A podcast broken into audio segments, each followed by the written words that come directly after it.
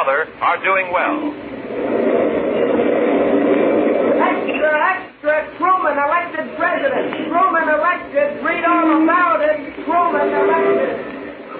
A woman has just jumped from a third story rear window of the Russian consulate in New York. She has been identified tentatively as Oksana Kosenkina, central figure in the latest controversy between Washington and Moscow. Her condition is serious.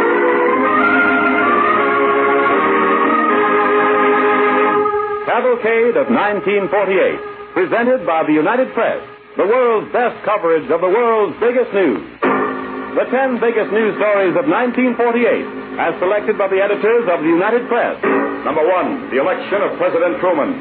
Number two, the Berlin airlift and the Cold War in Europe. Number three, high cost of living. Number four, Mrs. Kosenkina's escape from Russian consulate. Number five, assassination of Gandhi. Number six, death of Babe Ruth. Number seven, Chinese Civil War. Number eight, U.S. spy investigation. Number nine, founding of Israel, Bernadotte assassination. Number ten, son born to Princess Elizabeth. There you are, the ten biggest news stories of 1948. In a moment, we're going to recreate some of those stories for you. But now, behind the scenes, for a word from Earl J. Johnson, Vice President and General News Manager of the United Press, with still another story behind the big headlines of 1948. Here is Mr. Johnson. Yes, 1948 has been quite a year. A year of tragedy and fearful suspense. A year when men and women all over the world were wondering. Wondering if now again, after so short a time, the sounds of war would have drowned the sounds of peace. In China it was war. In Greece it was war. In Palestine it was war. In India, an assassin's gun cut down Mohandas Gandhi. In Palestine, Count Bernadotte died. In some parts of the world, men kept their lives, but lost their freedom. At best, peace everywhere was trouble. That was 1948. And everywhere, the need for accurate, prompt, impartial reporting of world events became more urgent. That's our job. The job of the United Press. More than 6,000 trained and alert United Press correspondents work around the globe, around the clock, so that you may have the world's best coverage of the world's biggest news. But now, back to our 10 biggest news stories. First, it will be Walter Rundle in Berlin. The airlift, number two on the list of the year's ten biggest news stories as selected by editors of United Press. This is Walter Rundle, United Press Manager for Germany. Of course, you know about the airlift. You know that two and a half million Germans in the western zone of Berlin depend upon those American and British planes for their fuel and food. More than 10 million pounds each day. The biggest peacetime effort ever made by any nation or group of nations. Winter makes it bad enough.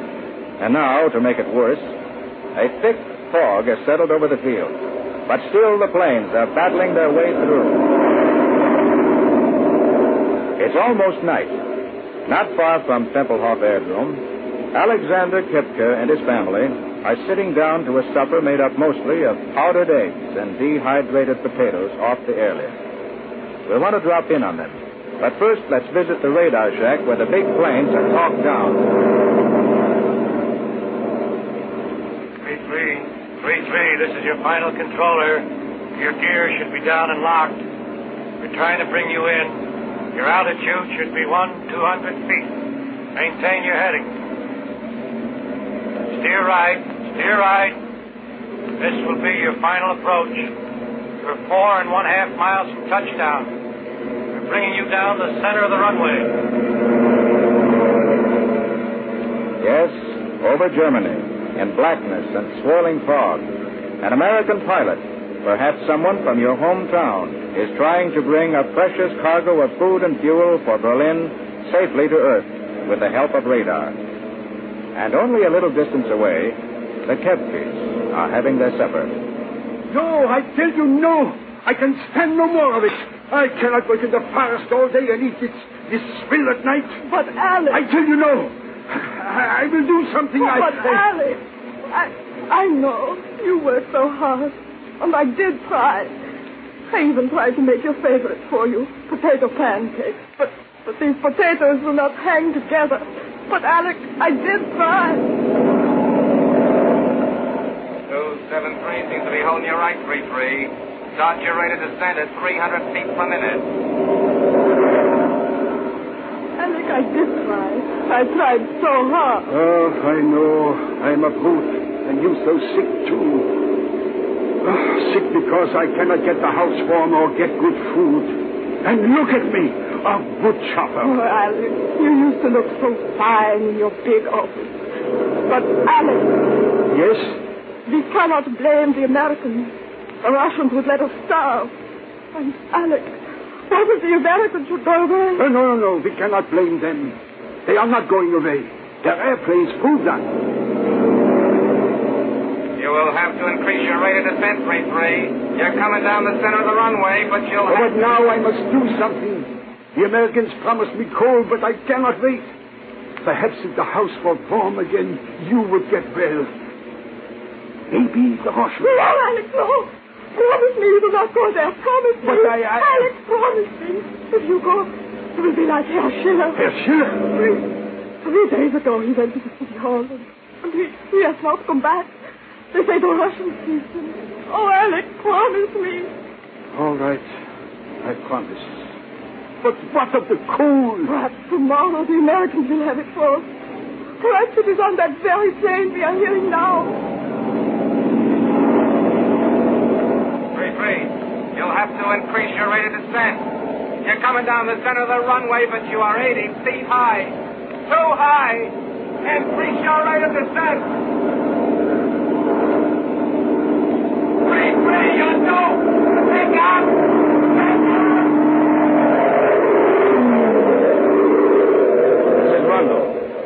What happens next, you ask?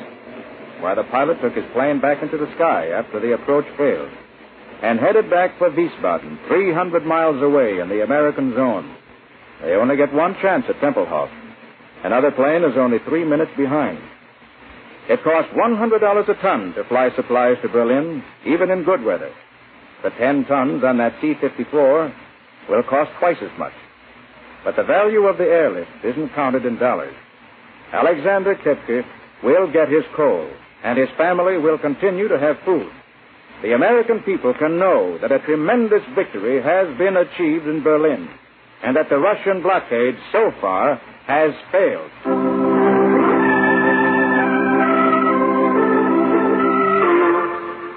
The story of Babe Ruth. Number six on the list of the year's ten biggest news stories as selected by editors of United Press.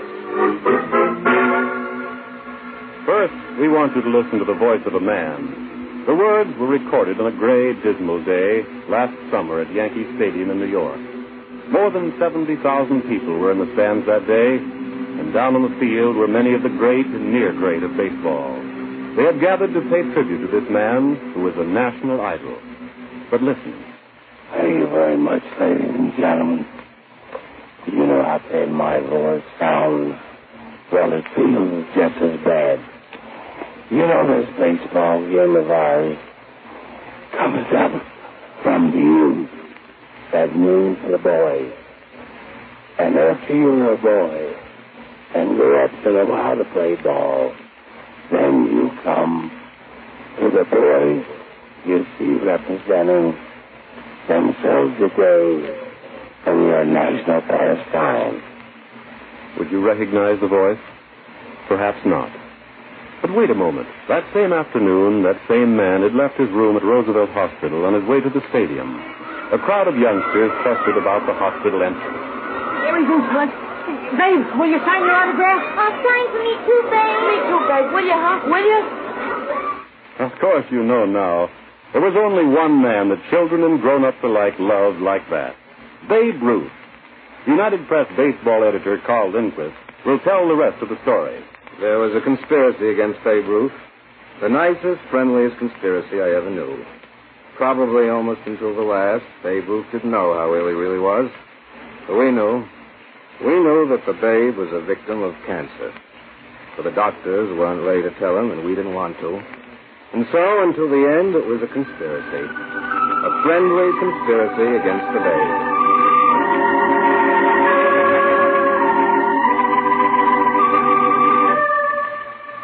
We're going to tell you about Babe Ruth, the home run hitter, in a moment. But first, a story about another side of the Babe, a side he didn't talk about. One day in a New York hospital. Here's someone to see you, Ronnie. Yeah, Ronnie, someone you've been wanting to see, Babe Ruth. Babe Ruth. Yeah, kid. We heard you couldn't get to the ball game, so we came up to see you. Gee, Babe. Look, kid, we brought you baseball. All the Yankee players autographed it for you. Say, now, look, you're not crying, are you? No, I'm not crying. I just don't. I, I know, kid. Hey, look, tell you what. First homer I hit this afternoon will be just for you.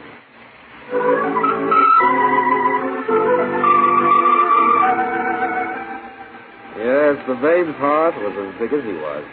In fact, the babe's most noticeable quality was bigness. He set the big records in baseball. He hit the most home runs, got the biggest salary, struck out the most times, batted in the most runs, ate the biggest meals, had the biggest stomach ache, and he was the game's best showman. One of his greatest moments came at Wrigley Field, Chicago, during the World Series of 1932. There was bad blood between the Yanks and Cubs that year, and as usual, everyone had their eye on Ruth. Ruth was at the plate, and Charlie Root was pitching. Root's first pitch, fireball, right across the center of the plate. Ruth holds up one finger. Root is getting set for his next pitch.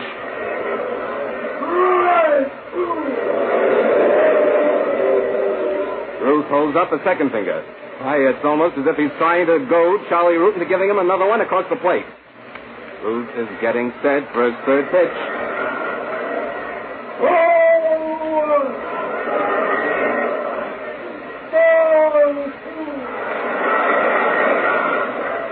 The next one may be the payoff pitch. Ruth is stepping out of the batter's box. He faces the crowd. He's pointing right over the center field wall. Ruth is saying the next one will be out of the park. Is the pitch. It's going, going, gone right over the center field wall, exactly where Ruth said he put it.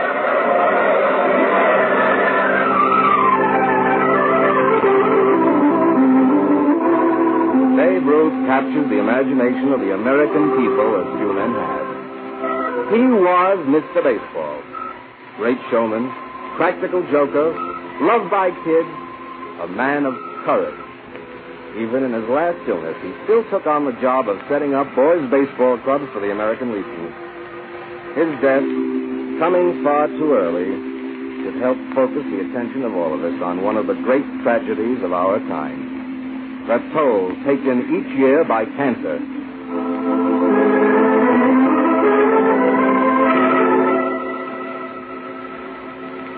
Yes, those were two of the great stories of 1948. In a moment, we're going to reenact more of those great stories. But first, a word from your announcer.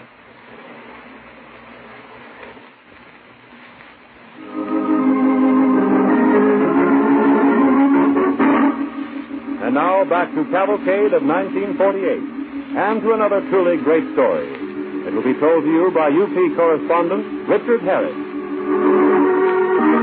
Mrs. Oksana Kosenkina's escape from Russian consulate. Number four on the list of the year's ten biggest news stories as selected by editors of United Press. I am Dick Harris. Let me begin the story of Mrs. Kosenkina by introducing you to some of the characters. First, a representative of the Soviet Embassy in Washington. The Soviet Union rejects the American stand as unfounded and contrary to fact. The rights of Soviet citizens have been violated. Yakov Lomakin, Soviet Consul General in New York. The woman was kidnapped by white Russian guards at the Tolstoy Foundation. We rescued her. And from the farm of the Tolstoy Foundation, a retreat for anti-communists. Rescued her. You kidnapped her. And now, from the 52-year-old schoolteacher who was the center of all this, Mrs. Oksana Kosenkina. They have destroyed my entire life. I never want to go back to Russia. That was the story as it began to unfold last August 12th. On that day, Mrs. Kosenkina leaped from a third-story window of the Russian consulate in New York. A Russian announcement said, The actions of the kidnappers and of American officials have driven Mrs. Kosenkina in her despair to the attempt of suicide. And Mrs. Kosenkina? I was like a bird in a cage. I did not want to kill myself. I wanted to escape. What was the real story? What could drive a woman like this frail schoolteacher to one final act that would mean either death or freedom? Well, to find out, we've got to go back 11 years to 1937, to the Russian city of Sloviansk in the Ukraine, where both Mrs. Kosenkina and her husband were teachers. Ah, wonderful. A good home, a wonderful family. oh, Damian, if your pupils could see you now and your sauces all in it. Well, let them see me. For now, I'm comfortable. Damian, it is wonderful, is it not? So wonderful. What would I do without it? Sometimes I, I have horrible dreams. I dream that something has happened. That something has happened to us, to our family. Happen? What could happen to us? Things only happen to politicians. We are not politicians. We are only school teachers. Even Mrs. Kosenkina's nightmares could not have foretold what was to happen a few days later. Open up! Open I am coming! Damian, what is it? I am coming! I'm coming! Salut. This the home of Damian Kosenkina? You are Damian Kosenkina? Uh, I am? You have to come with us. No, no, no, no. Oh, why should you want to be me? I, I, I have done You have nothing. to come with us. Come. Now. But where are you taking me? Where are you I have taking done me? nothing. I will tell you I have done. Where are you taking him?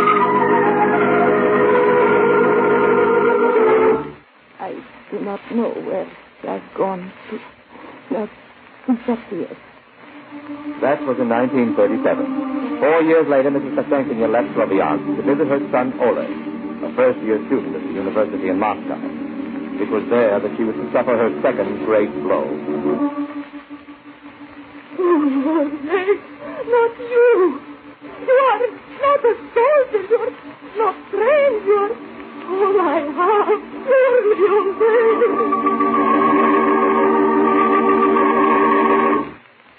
They put him into a storm stormtrooper division. He had no training. In Leningrad in January 1946, he was killed. They had destroyed my entire life. I spent all my life on my husband Russia. For Oksana Kosenkina, life in Russia ended with the death of her son. From then on, her one aim was to get away, preferably to the United States. In her own words, I felt if I got to America, I would be able not to return to Russia. her chance came two years ago when she was brought here to teach chemistry to the children of representatives of the Soviet government. For Oksana Kosenkina, they were two happy years. But last July, time was running out. The ship returning her to Russia was to sail July 31st. On that day, she fled to the refuge of Countess Tolstoy's farm. But one week later, We are friends of Countess Tolstoy. And we would also like to see Oksana Kosenkina. Surely. Won't you come inside? Mrs. Kosenkina is in the kitchen. You see, here we all help with the work. Uh, Mrs. Kosenkina, uh, here are friends of yours to come and see you in the Countess Tolstoy. Friends? Friends? They're from the consulate. How did you get here? What are you going to do? Do? Dear Oksana Stepanova, we got your letter. We have come to rescue you. My letter.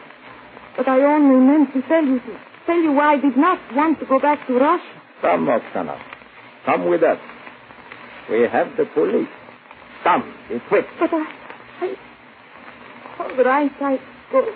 Oh, don't go. They'll shoot you. Oh, don't go. If they shoot me, it may be the best end for me. For the next five days and nights, Mrs. Potemkin was to live on the third floor of the Russian consulate in New York. Two women were in my room to guard me. They laughed at me. Why did you do this? Do you are under arrest? Why do they do this to me? I cannot breathe. I cannot breathe. A little girl was in the room, and she began to cry too. I got up to get a cold drink for her. And then And it was then that Mrs. Potemkin saw her chance. The door to the Soviet Consul General's living room was ajar. A window in the back was open. I made a dash for Lomakin's room. I climbed up to the window sill. I looked down and it was very dark. I crossed myself and jumped.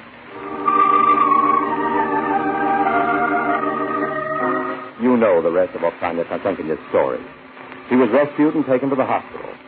Ninety-nine days later, she was ready to leave and to take up a new life in America. She greeted newsmen for the last time. For you, I have put on lipstick and I have painted my fingernails.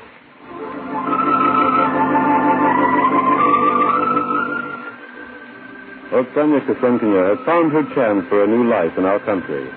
Her story is full of drama, but the things she sought, freedom and the opportunity for happiness, are typical of the American way. Now, here is Lyle Wilson, United Press manager in Washington. He has a story to tell us, a story of another kind, but another typically American story. The election of President Truman. Number one on the list of the year's ten biggest news stories as selected by editors of the United Press. This is Lyle Wilson. This is more than the story of an election. This is the story of a man no one believed could win. That is, none except that man himself, Harry S. Truman. I remember the stormy night of July 14th. A lonely man sat in a ramp outside Democratic Convention Hall in Philadelphia, watching the trains roll by. Secret Service agents surrounded him. One held an umbrella over his head. The man was sitting out there on the ramp. It was President Truman. For hours he'd been waiting to be summoned to make his speech accepting the Democratic nomination. But inside Convention Hall, the split had developed that many thought would kill all chances of Democratic victory. It was the now famous civil rights issue. The chair recognizes the delegate from Mississippi. Mr. Chairman, the state of Mississippi believes in the States' Rights Amendment. If that amendment is rejected, you will be voting down the Constitution of the United States. The chair recognizes the delegate from Minnesota.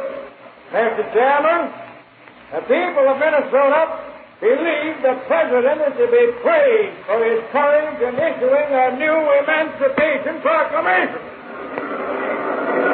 The South no longer is going to be the whipping boy of the Democratic Party. The civil rights group won in the end. But immediately the Mississippi delegation and half the Alabama delegation walked out.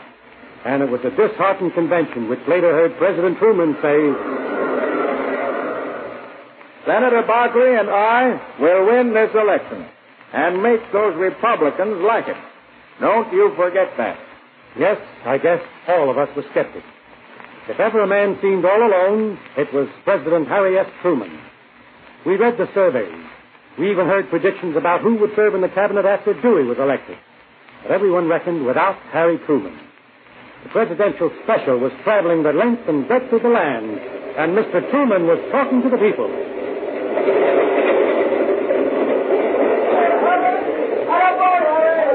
At Dexter, Iowa, that notorious do-nothing Republican 80th Congress has already stuck a pitchfork in the farmer's back.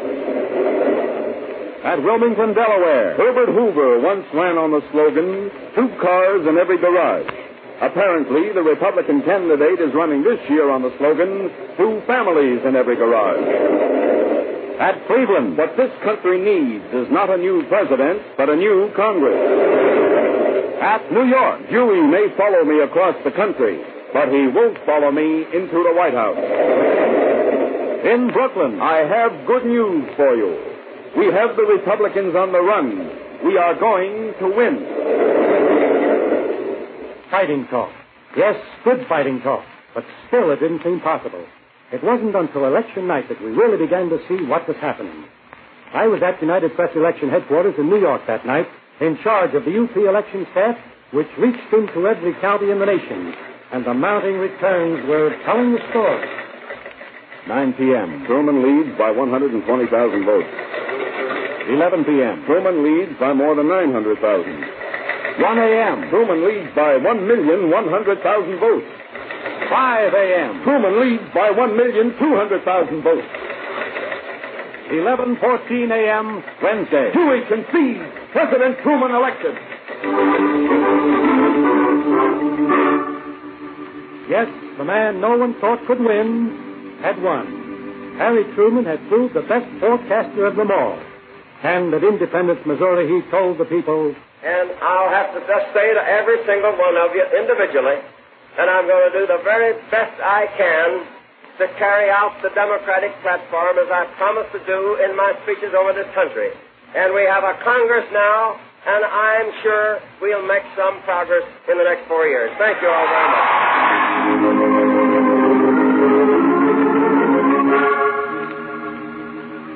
Now back to Vice President Earl Johnson of the United Press. And that's Cavalcade of 1948. The ten biggest stories of the year as selected by the editors of United Press. And now, the correspondents of the United Press all over the world join me in hoping with you that 1949 will be a better and brighter year for all. Cavalcade of 1948 was presented by the United Press. The voices of Babe Ruth at Yankee Stadium and President Truman at Independence were recorded from previous broadcasts. All other portrayals, including the story of Mrs. Kosenkina, were by professional actors, based on previously published newspaper and radio accounts.